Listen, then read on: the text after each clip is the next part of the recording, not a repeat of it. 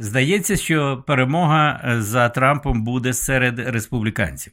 Це вибори в Айові, але вони що відображають? Це, звичайно, не значить, що Трамп буде переможцем на загальних національних виборах у листопаді цього року. Але це значить, що серед республіканців він дійсно має підтримку. І його перевага така велика двічі, більше, ніж двічі.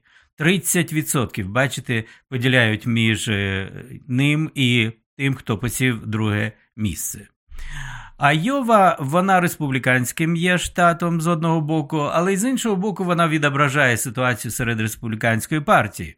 Отже, деякі вважають, що, наприклад, Нікі Хейлі вона зможе здобути якусь е, перемогу над Трампом в інших штатах, де її прихильники мають більшу вагу, ніж в Айові. Але тут проблема, що якщо брати взагалі усю країну, усі 50 штатів, то дійсно у Нікі Хейлі дуже невеликі шанси перемогти. Так само у Сантіса. До речі, виборці у Айові, республіканці у Айові поділяють багато поглядів е, Десантіса. Він їм подобається, і та політика, яку він веде у себе у штаті Флорида, це те сама політика, яку підтримують е, виборці у Айові, де відбулися перегони е, на праймеріс. Але справа в тому, що проблема, я вважаю, проблема перед республіканцями Америки стоїть ось яка. Є два кандидати, які близькі по своїх переконаннях і е, політиці, які, яку будуть проводити. Але з одного боку є дуже рішучий, який е, продемонстрував свою рішучість, і мужність і сміливість, незважаючи на те, яку велику боротьбу він е, веде зараз, я маю на увазі Трамп, і новий, досить, досить молодий кандидат це Десантіс. І ось коли вибір між ними двома, то здається, більшість республіканців у Сполучених Штатах вони прийшли до такого висновку.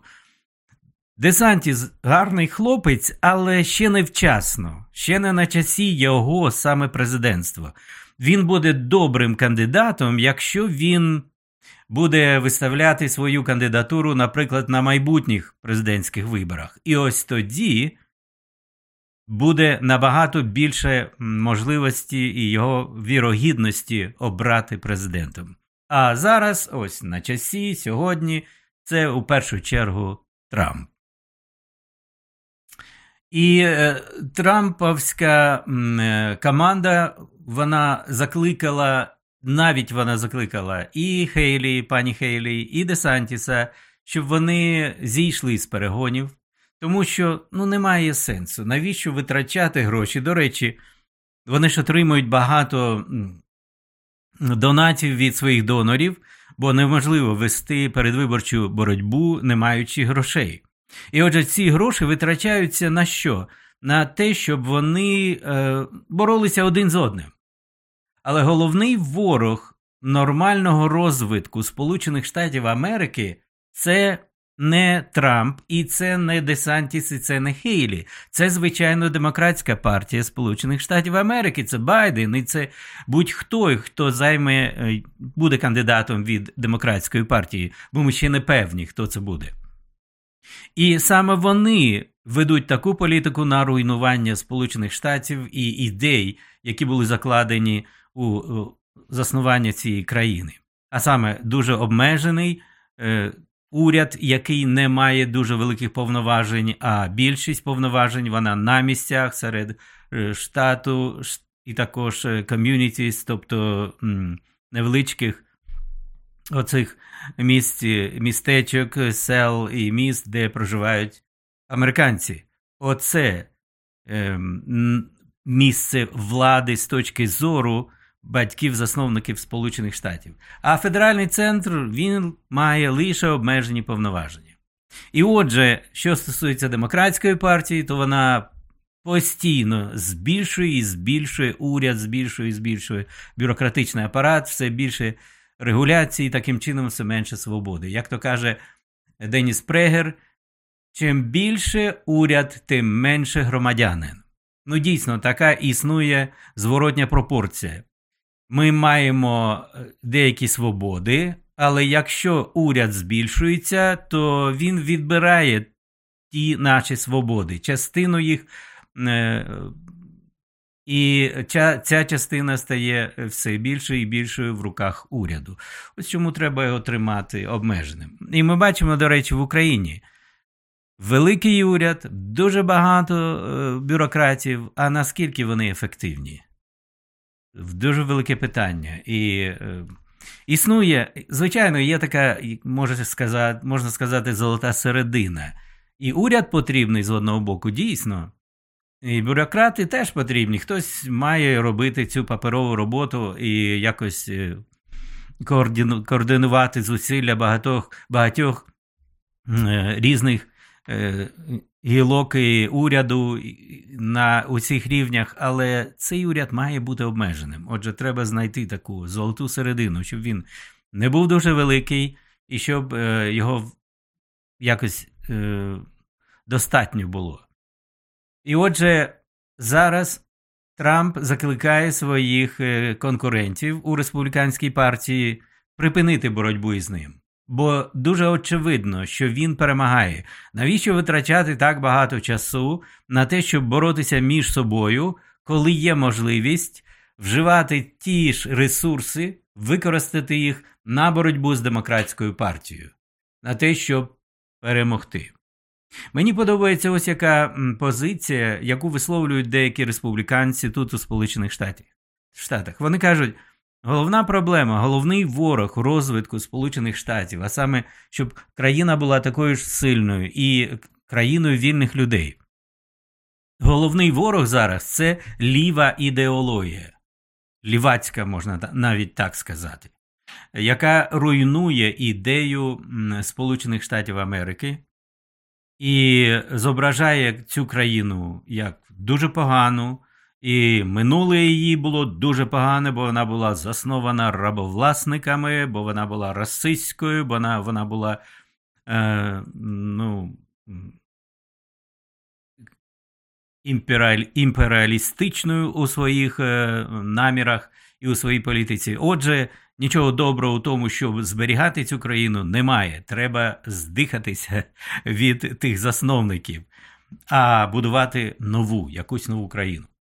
І тому, оскільки демократська партія є найбільшою проблемою Сполучених Штатів Америки, то тоді е, представники деякі республіканців в Сполучених Штатах кажуть, краще нам бачити оцю загрозу і боротися із нею.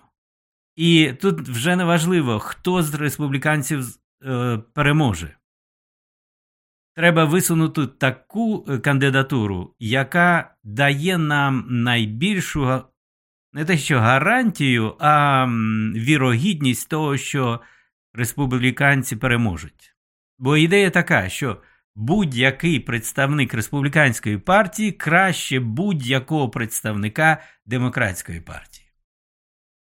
І якщо це так, то треба зважити можливості усіх кандидатів, хто найвірогідніше зможе отримати перемогу. Буде це Трамп, чи це буде Нікі Хейлі, чи це буде Десантіс, до речі, Віве Карамасвамі, той е, кандидат е, індійського походження, який висловлював повну підтримку Трампу і виглядав ніби як молодий Трамп на дебатах, він вирішив зійти із перегонів, тому що, ну, звичайно, він отримав менше, ніж 10% голосів.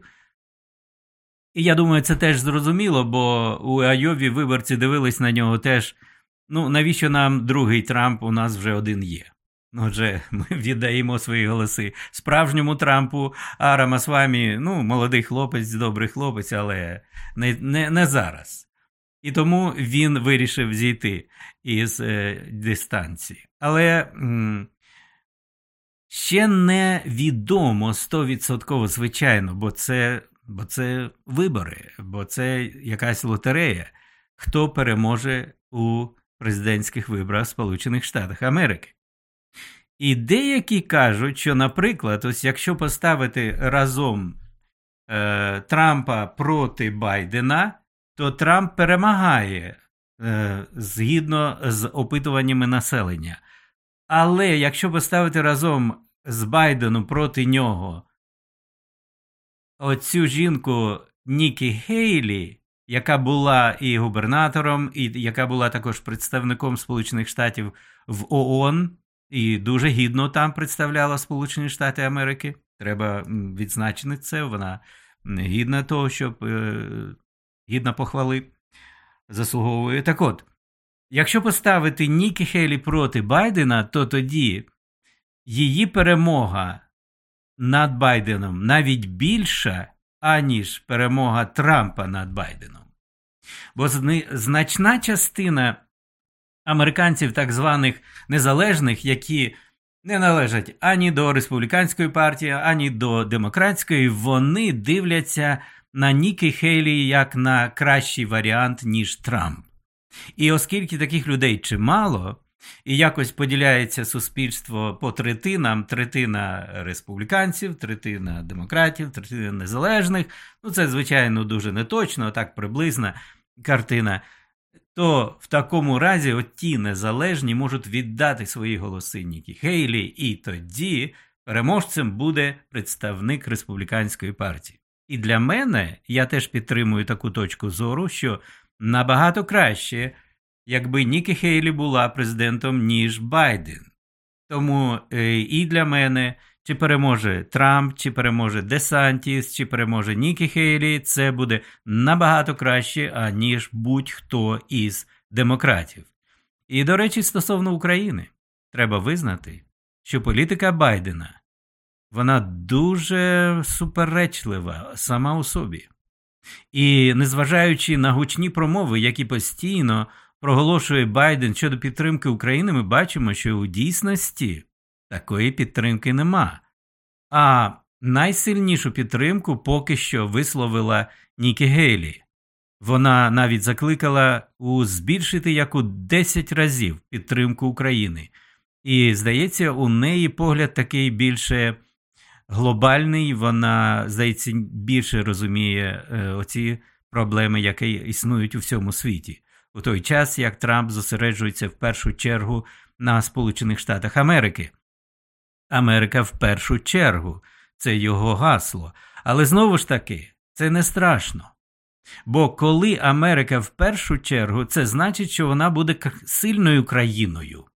І тоді не будуть спалахувати конфлікти у різних частинах світу, як це відбувається зараз, тому що інші лідери, особливо в тоталітарних країнах, дивляться на слабкість Америки і вважають, о, це добрий час, щоб нам тут проявити якусь активність. Отже, якщо Америка буде сильною, в першу чергу Америка, тоді це буде добрим впливом на увесь світ. Е, Дмитро також приєднався до нас. Дякую за те, що ви разом. І я буду вдячний, якщо ви поділитеся цим етером із вашими друзями у мережах. Отже, дивіться, ситуація незалежно, хто із республіканських кандидатів переможе на праймеріс. Трамп, Десантіс або Нікі Гейлі, будь-хто з них набагато краще, аніж Байден. Ну, виглядає таким чином, що, здається, е, у праймеріс, у цих попередніх виборах серед республіканців перемогу все ж отримає Трамп. Чому деякі люди вважають, що треба продовжувати не сходити е, з перегонів е, Десантісу та Нікі Гейлі, незважаючи на те, що перевага, ось як ви бачите на цьому графіку, перевага Трампа ну, просто зашкалює, так би мовити. Він е, один набирає більше голосів, навіть, ніж усі інші кандидати від республіканців.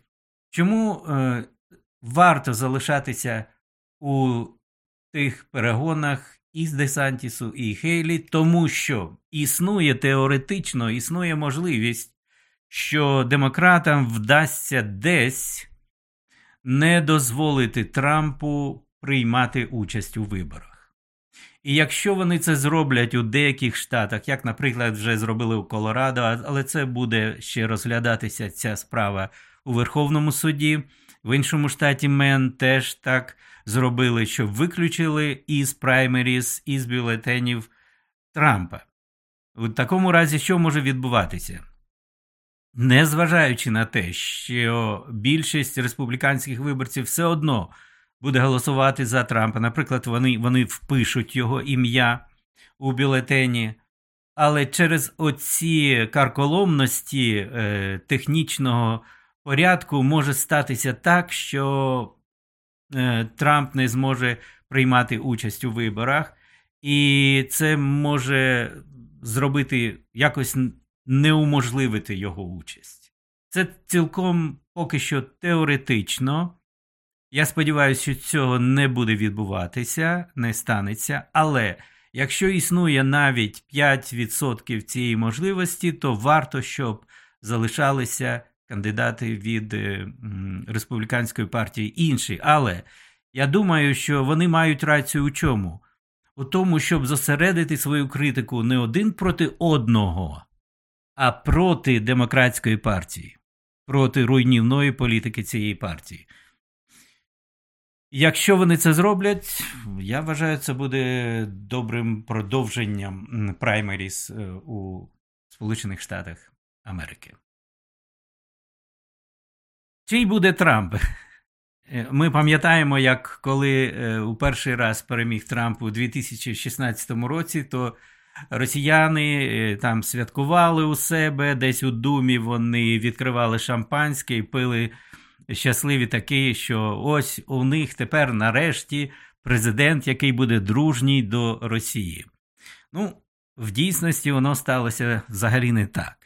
Бо стосунки з Обамою були не дуже добрі у президента Путіна та Медведєва та у Росії в цілком загалом, але ж все-таки такими складними не були вони, як стали при Трампі.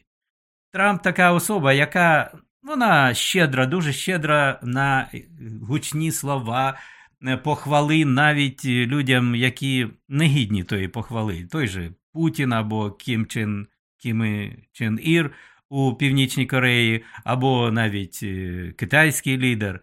Але коли справа йдеться вже про конкретні діла, про справи. Ось тоді вже їм було дуже несолодко ані росіянам, ані китайцям, ані північним корейцям, ані іранцям. І це дуже важливо зараз, оскільки ми бачимо, яка дестабілізація відбувається на Близькому Сході. Отже, е, Трамп чий Трамп? Я вважаю, що він буде більше проукраїнським, ніж проросійським, якщо він переможе. І е, це розумно українським лідерам зараз поводити себе таким чином, щоб не пов'язувати своє майбутнє із майбутнім демократської партії. І тому це було е, варто зробити, що зробив секретар Ради національної безпеки і оборони Олексій Данілов.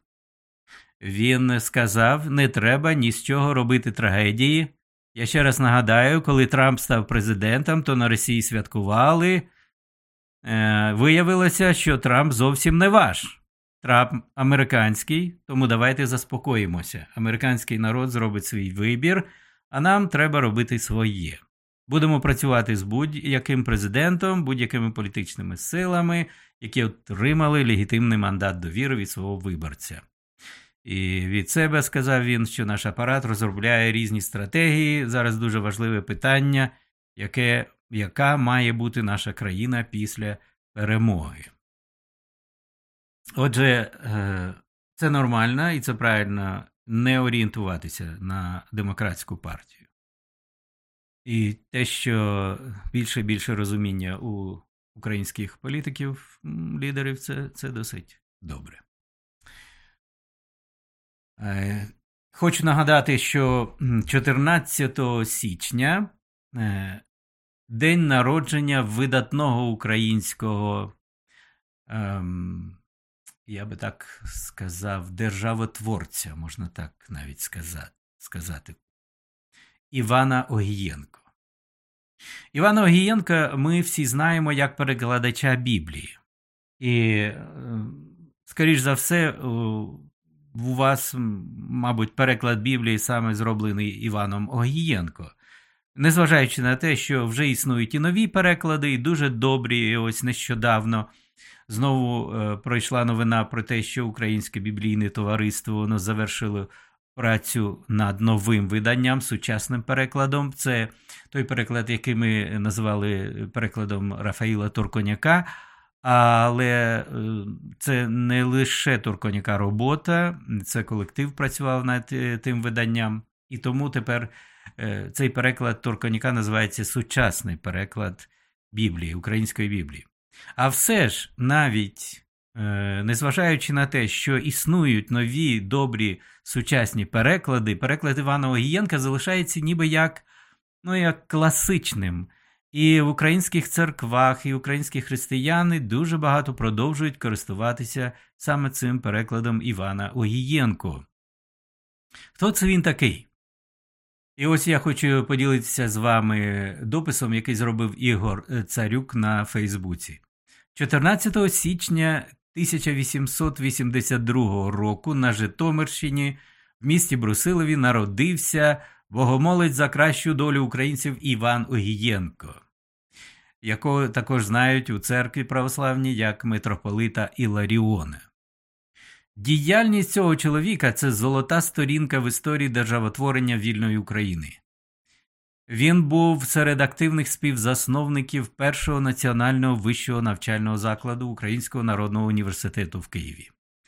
І першим був україномовним викладачем Київського університету. Він уклав перший український правопис для школярів. Загалом його перу належить понад 300 творів. А як діяч церковний митрополит Іларіон відкрив для нас сторінку подвижництва Української православної церкви і позначив її роль у розвитку українського народу. А з цього боку я особливо хотів би підкреслити його роль як перекладача Біблії. Бачите, на жаль, Традиційно не всі православні церкви підкреслювали важливість для парафіян знання Біблії.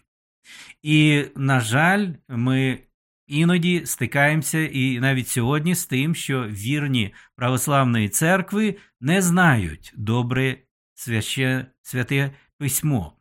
І ось тому заслуга мітрополита Іларіона Івана Огієнка величезна, тому що він зробив доступним. Боже Слово для пересічного українця, який просто приходив до церкви і слухав богослужіння інколи навіть не українською мовою, тому, тому, тому заслуга величезна у Івана Огієнка. Не дуже багато, я ще хочу підкреслити, не дуже багато священнослужителів серед православної церкви, які б так дбали про доступність Біблії для звичайних віруючих, для будь-кого з християн. А коли він займав посаду міністра освіту Української Народної Республіки, то насамперед він звільняв чиновників, котрі були проти українізації навчального процесу. І також він організував акт злуки Західноукраїнської Народної Республіки та Української Народної Республіки.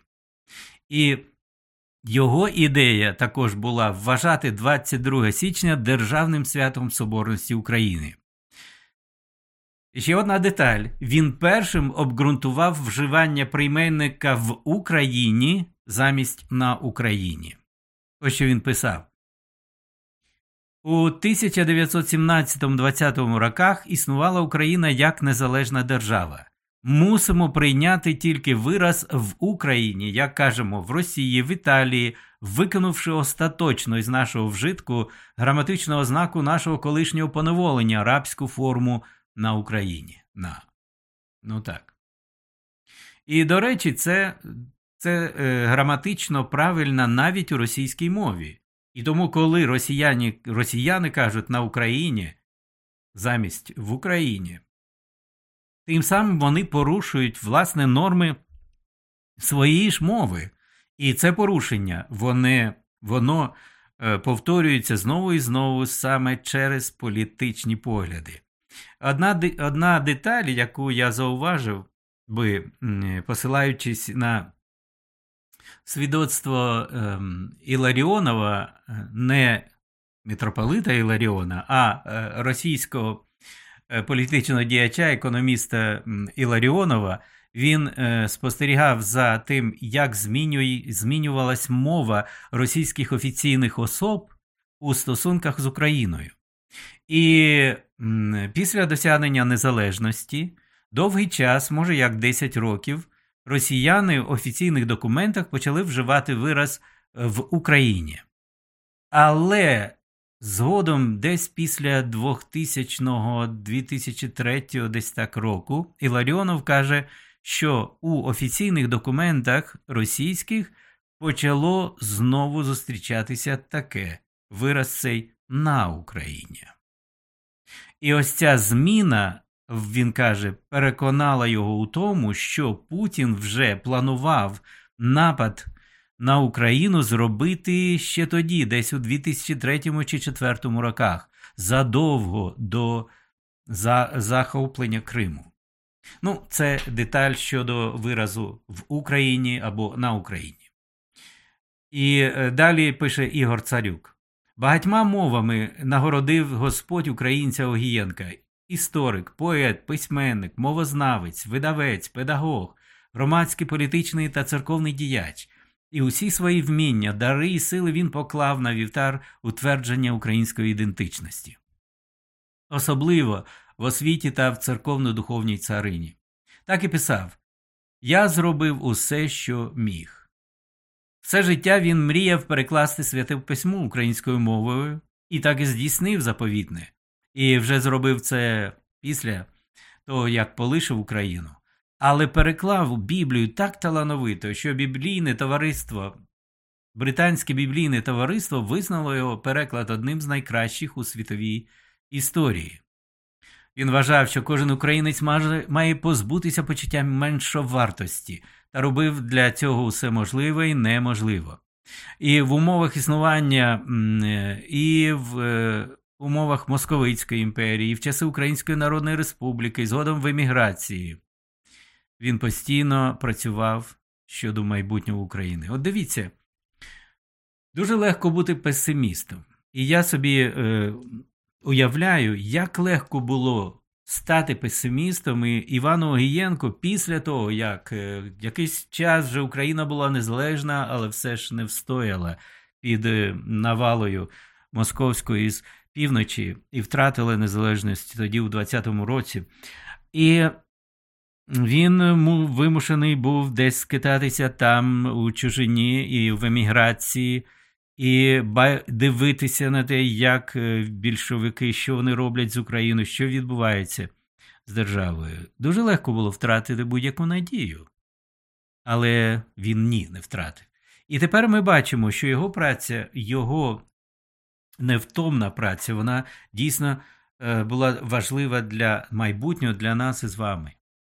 Бо я пам'ятаю, що саме, наприклад, переклад е, Івана Огієнка ще навіть у радянські часи, коли якось там е, контрабандними шляхами вдавалося передати Біблію українською мовою Івана Огієнка, переклад до нас, і то для нас було дуже великим надбанням і неочікуваним, бо дійсно у російськомовному середовищі було дуже і незвичайно, і приємно отримати, мати у своїх руках оцей, е, оце видання Біблії українською мовою. І все це робив Іван Огієнко, не бачачи перед собою ще реалізації своїх мрій, але продовжував працювати. Огієнко прожив 90 років. Бачите, він не дожив до е, незалежності України. Е, бо це сучасної незалежності, сучасної країни. Він знайшов свій останній прихисток у канадському місті Вінніпегу. Але його праця все одно це ж для України. І завершує свій допис е, Ігор Царик на Фейсбуці такими словами Огієнка. Немає в людини нічого милішого над свою рідну землю. Дехто народився, де провів свої дитячі роки, до тієї землі прив'язується він усією душею на ціле життя. А хто буває відірветься від своєї рідної землі, той мріє завжди про неї, як про святість найбільшу. І багато людей, помираючи на чужбині, просять покласти їм у домовину бодай грудочку рідної землі. Ось так е, Іван Огієнко залишив для нас велику таку спадщину, якою ми користуємося і навіть сьогодні.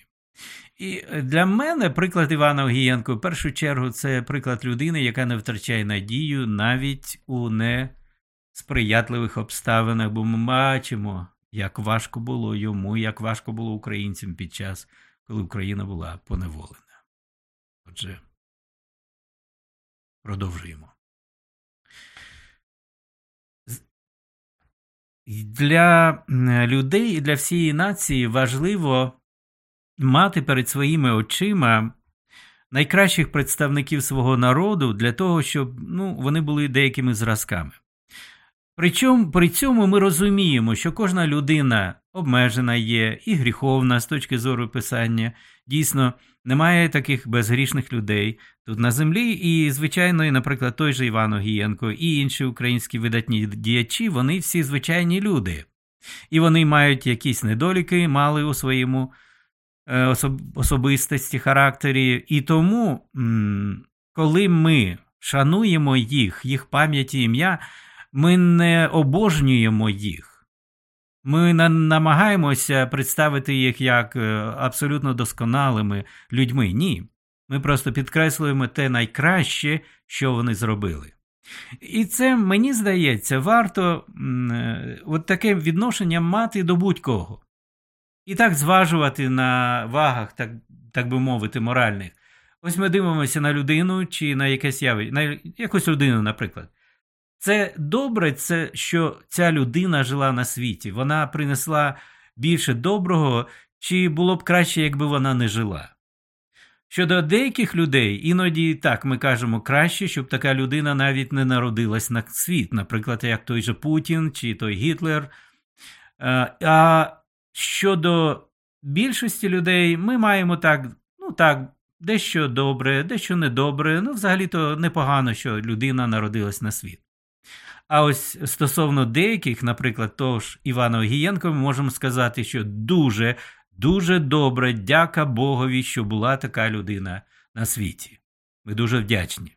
Незважаючи знову ж таки на доліки, які він мав, як кожна людина. І ось що відбувається сьогодні, е, на жаль, і чому, наприклад, я постійно кажу, що найбільша загроза для Сполучених Штатів Америки вона не з боку навіть е, зовнішня загроза, а е, із середини це загроза лівої ідеології, бо вона руйнує самі підвалини Сполучених Штатів Америки.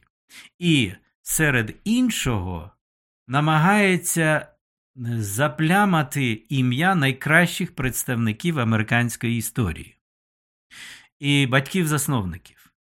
І е, у той час, ви пам'ятаєте, у 20-му році була та кампанія BLM, повстання чорношкірих і тих, хто їх підтримував проти порядку Сполучених Штатів, звинувачення у тому, що Америка така расистська країна. Е, От, от дивно, я коли е, чую про це, я згадую про те, що зараз у Сполучених Штатах проживає більше чорношкірих людей які приїхали сюди, ніж тих, які тут народилися. Що це значить?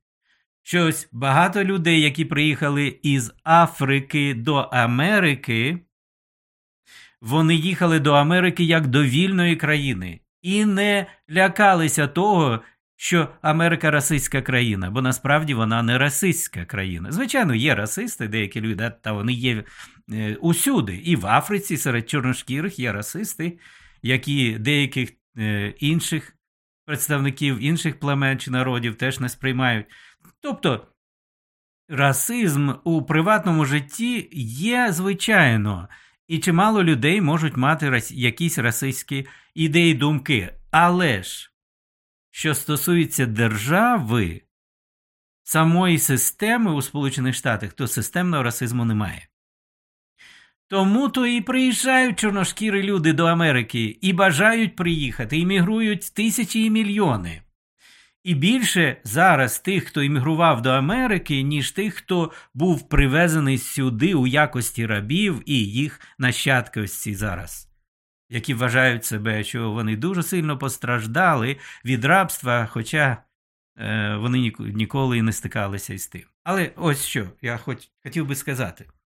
Під час тих виступів 20-го року Одним із одною із ознак тих виступів була також негативна реакція на або навіть е, агресивна реакція проти особ американських батьків-засновників Сполучених Штатів Штатів Америки. То е, Джордж Вашингтон дуже погана людина була, бо у нього були раби. Там і Томас Джеферсон, і будь-кого не, не візьми, усі були погані і навіть намагалися скинути деякі пам'ятники, поставлені у шанування тих людей. Знову ж таки, це не значить, що вони були досконалі. Не було в них ніяких вад. Ні. Але коли ми зважуємо на вагах історії їхню, їхнє життя і їхні, їхню спадщину, тоді ми е, розуміємо, так, це добре, що вони були. Це добре, що ці люди існували, працювали, і вони залишили для нас те, що ми маємо від них. І сьогодні відбувається ось такий процес, і я побоююсь, що деякі люди в Україні теж мають таке відношення. Ось, наприклад, щодо Степана Бандери. І е, що вони роблять? Вони знаходять у біографії людини якісь негативні події чи риси характеру, збільшують їх, якось вип'ячують їх, демонструють їх у першу чергу і таким чином заплямовують образ цієї людини, ніби ось ці негативні риси були головним у їхньому житті. І хтось назвав такий підхід до історії проктологічним. Ну, ви знаєте, що доктори, лікарі-проктологи, вони працюють, е, як би то сказати, із нижньою частиною е, людського тіла, як би то сказати, не дуже добре пахнучою, і тому дійсно, ну, якось ми ніяковіємо, навіть коли розповідаємо про ці всі речі, що роблять лікарі-проктологи.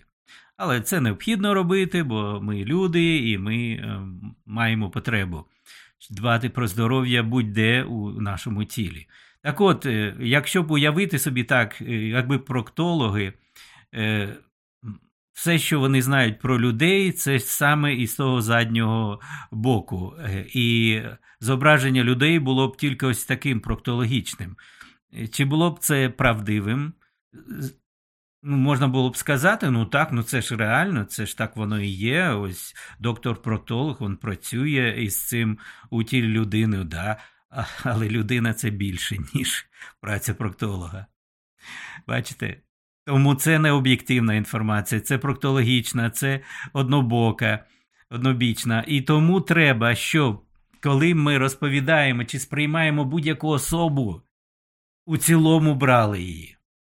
І е, не дозволяли просто якоюсь чорною фарбою заплямувати їхню пам'ять. І тут, знаєте, ще що спостерігається, чимало сучасників сьогодні вважають себе набагато моральнішими, набагато кращими, ніж ті, хто жили до нас. Людина, як 100 років 200 тому. Та у них була страшна мораль, вони були не такі добрі, вони не були такі чуйні, вони не були такі мора. Ось тепер ми. І ось це це відношення не є добрим воно насправді і не відображає реальність, бо кожна сучасна людина вона повторює людей минулого.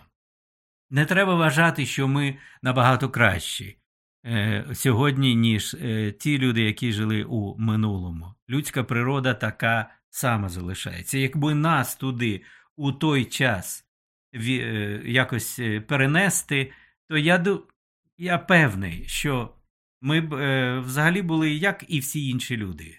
Ми б поділяли, більшість поділяли тих поглядів, і якщо як, якщо були там якісь негативні речі, може б ми теж приймали участь у тому, бо то було частиною загального суспільства у минулому. Отже, я хочу дещо сказати, як працює це зараз проти засновників Сполучених Штатів Америки. Оця нова лівацька е, ідеологія, яка намагається скинути із п'єдесталу, наприклад, е, того ж Джорджа Вашингтона чи Джеферсона. А натомість, що вони хочуть зробити? П'єдестали не залишаться пустими. Вони щось інше поставлять туди, і там буде або Маркс, або Ленін. Або Джой, е, той, той, той же Джордж Флойд, отой чорношкірий наркоман, який е, помер під час затримання його поліцією. Тобто, тобто, отже, вони когось туди поставлять. Ворожнечі природа не терпить. І тому ті нові герої, які вони поставлять, ми бачимо на прикладі Радянського Союзу, то будуть найстрашніші, набагато страшніші. Отже, я зараз читаю книгу, вона називається The Jefferson Lies Брехня про Томаса Джеферсона. Її написав дуже добрий історик Давид Бартон, який якраз спеціалізується на темі за часів заснування Сполучених Штатів Америки. І ось він розповідає, як ведеться зараз кампанія проти засновників і, зокрема, проти Томаса Джеферсона. І це той приклад, який допоможе нам не сприймати. Знаєте, ми почули якусь негативну інформацію там про того ж Бандеру. О, він негідний того, щоб ми вважали його героєм України. Давайте будемо уважними і звертати увагу дещо детальніше на ту інформацію, яку ми чуємо. Ось що стосується Джеферсона. У 1998 році журнал Science оприлюднив результати дослідження ДНК щодо того, чи народив Томас Джеферсон дітей від своєї рабині Салі Хемінгс, і, зокрема, її першу дитину Томаса. У зв'язку з цим оголошенням історик, лауреат Пуліцерівської премії професор Джозеф Еліс написав велику статтю в журналі Nature оголосивши, що тепер питання вирішено, і от те, що вважалося чутками раніше, тепер вже точно науково доведено, тест ДНК остаточно довів, що Томас Джеферсон справді є батьком дитини своєї рабині Хемінса. І ця заява вона була підтримана і розповсюджена дуже багатьма виданнями е, у той час. І протягом двох тижнів після цієї публікації 221 друкована стаття повторювала це твердження, що дійсно Томас Джеферсон він мав свою рабиню як коханку і народив від неї дітей. Тепер вже це не чутки, а це дійсно так і є. І ви самі розумієте, ну якщо Джеферсон він е, мав стосунки із рабинею, а рабиня його була на 20 з більшим років молодша за нього, і сама годилася йому у доньки, е, ну, за віком маю на увазі, то тоді це ж було аморальне. Як це так? Джеферсон, який, який, яких пам'ятники всюди стоять в Україні, якого ми шануємо, а він мав коханку рабиню. І про це почали публікувати статті у багатьох виданнях, наприклад, USA Today. Справа Джеферсона більше не є чутками. Тести ДНК завершили майже два століття спекуляцій. Тепер ймовірно, що Джеферсон став батьком чотирьох або п'ятьох дітей від Хемінс, або інша газета US, US News and World Report. Автор Декларації Незалежності взяв рабиню за коханку. Так, тести ДНК стверджують це. Або Вашингтон Пост. Генетичне тестування майже напевно доводить, що наш третій президент народив принаймні одну дитину від Салі Гемінс від рабині.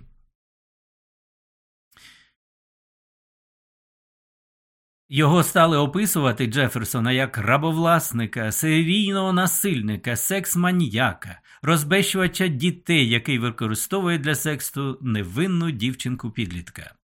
Нещодавно ми дізналися за допомогою аналізу ДНК, що Джеферсон, ймовірно, був батьком молодшої дитини Салі Геймінс, а також, можливо, батьком інших чотирьох дітей. Він відвіз її до Парижа, коли їй було 13 років, і коли вона повернулася через два роки, вона була вагітна. Це Вашингтон Пост. Істерика проти Джеферсона стала настільки великою, що дехто почав казати, а чи варто залишати його зображення на наших монетах? Інші вимагали до монтажу меморіалу Джеферсона у Вашингтоні або видалення його обличчя з гори Рашмор. Докази ДНК здавалися незаперечними. Але ось у чому проблема, пише історик Давид Бартон. Справа в тому, що оригінальний звіт вчених від е, того 98-го року містив важливий висновок, про який засоби масової інформації не казали. А саме,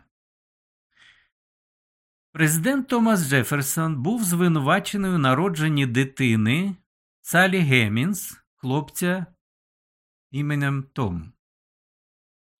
Кажуть, що Том народився у 1790 році, незабаром після того, як Джеферсон і Салі Гемінс повернулися з Франції, де він був послом Америки у Франції.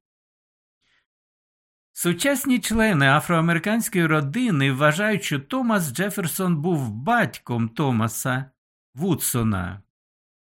Ну, е, це саме ім'я того самого хлопця, який народився незабаром після повернення Джеферсона і його рабині, ну, разом з усією сім'єю із Франції.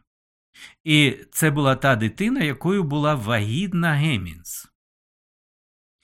І члени родини чорношкірі, вони вважали, що дійсно ця дитина була від Томаса Джеферсона. І дивіться, навіть його назвали Томом, мабуть, це не випадково. Але аналіз ДНК показує, що Томас Вудсон не був сином Томаса Джеферсона. І ось про це нічого не розповідали всі ці видання, які розповсюджували інформацію, який поганий Джеферсон.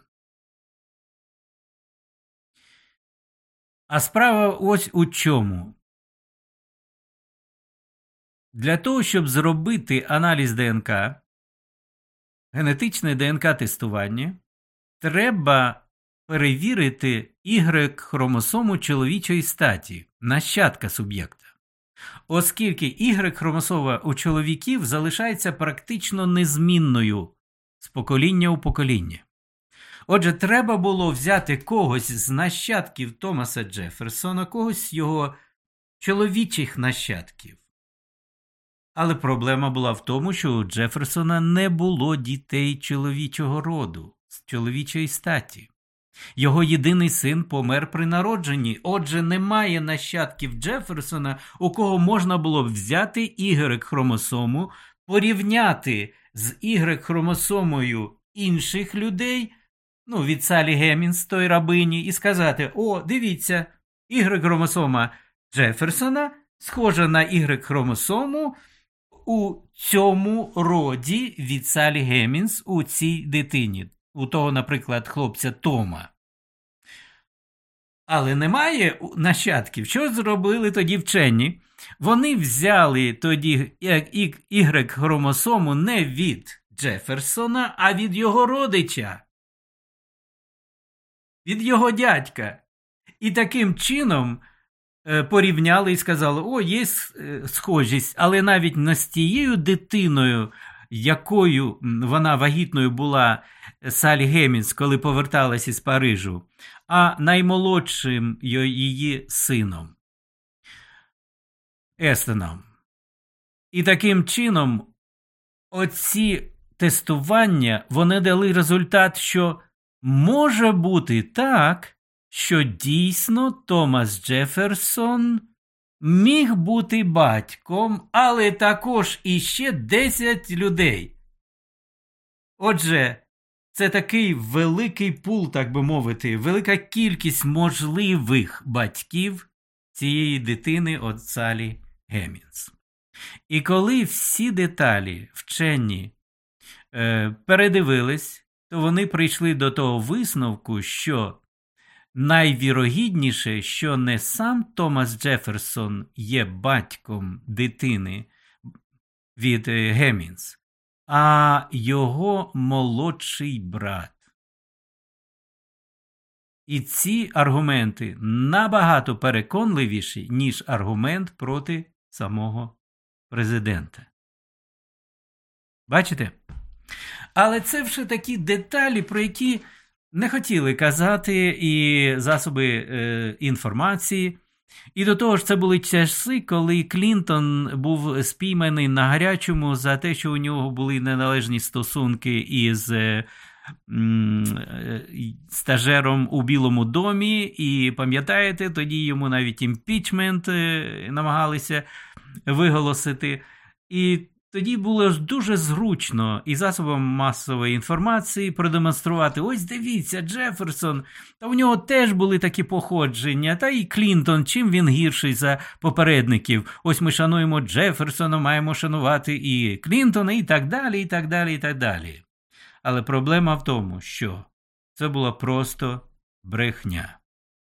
Набагато, коли детальніше, і, до речі, після першого дослідження вчені повернулися до цієї теми і знову ж таки перевірили дані, і наступна публікація в науковому е, часописі підтверджувала, що найвірогіднішим батьком цієї дитини був не Томас Джеферсон, а його молодший брат.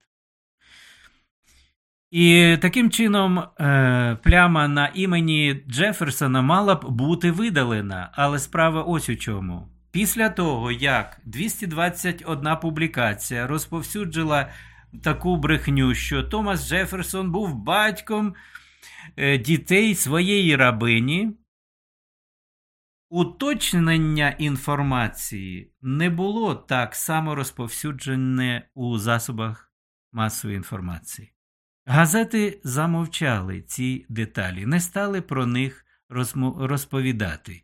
І тому, якщо ви зараз, наприклад, спитаєте пересічного американця, чи були у Джеферсона якісь там шури-мури із його рабинею, то більшість американців скаже: ну так, звичайно, та у нього ж дитина от народилася від Салі Гемінс. Так працює, так працюють засоби масової інформації. Ось чому треба їх перевіряти і не довіряти кожній кожній плітці. До речі, це біблійна істина. І Біблія каже нам: не довіряйте кожному, кожним чуткам, а треба перевіряти.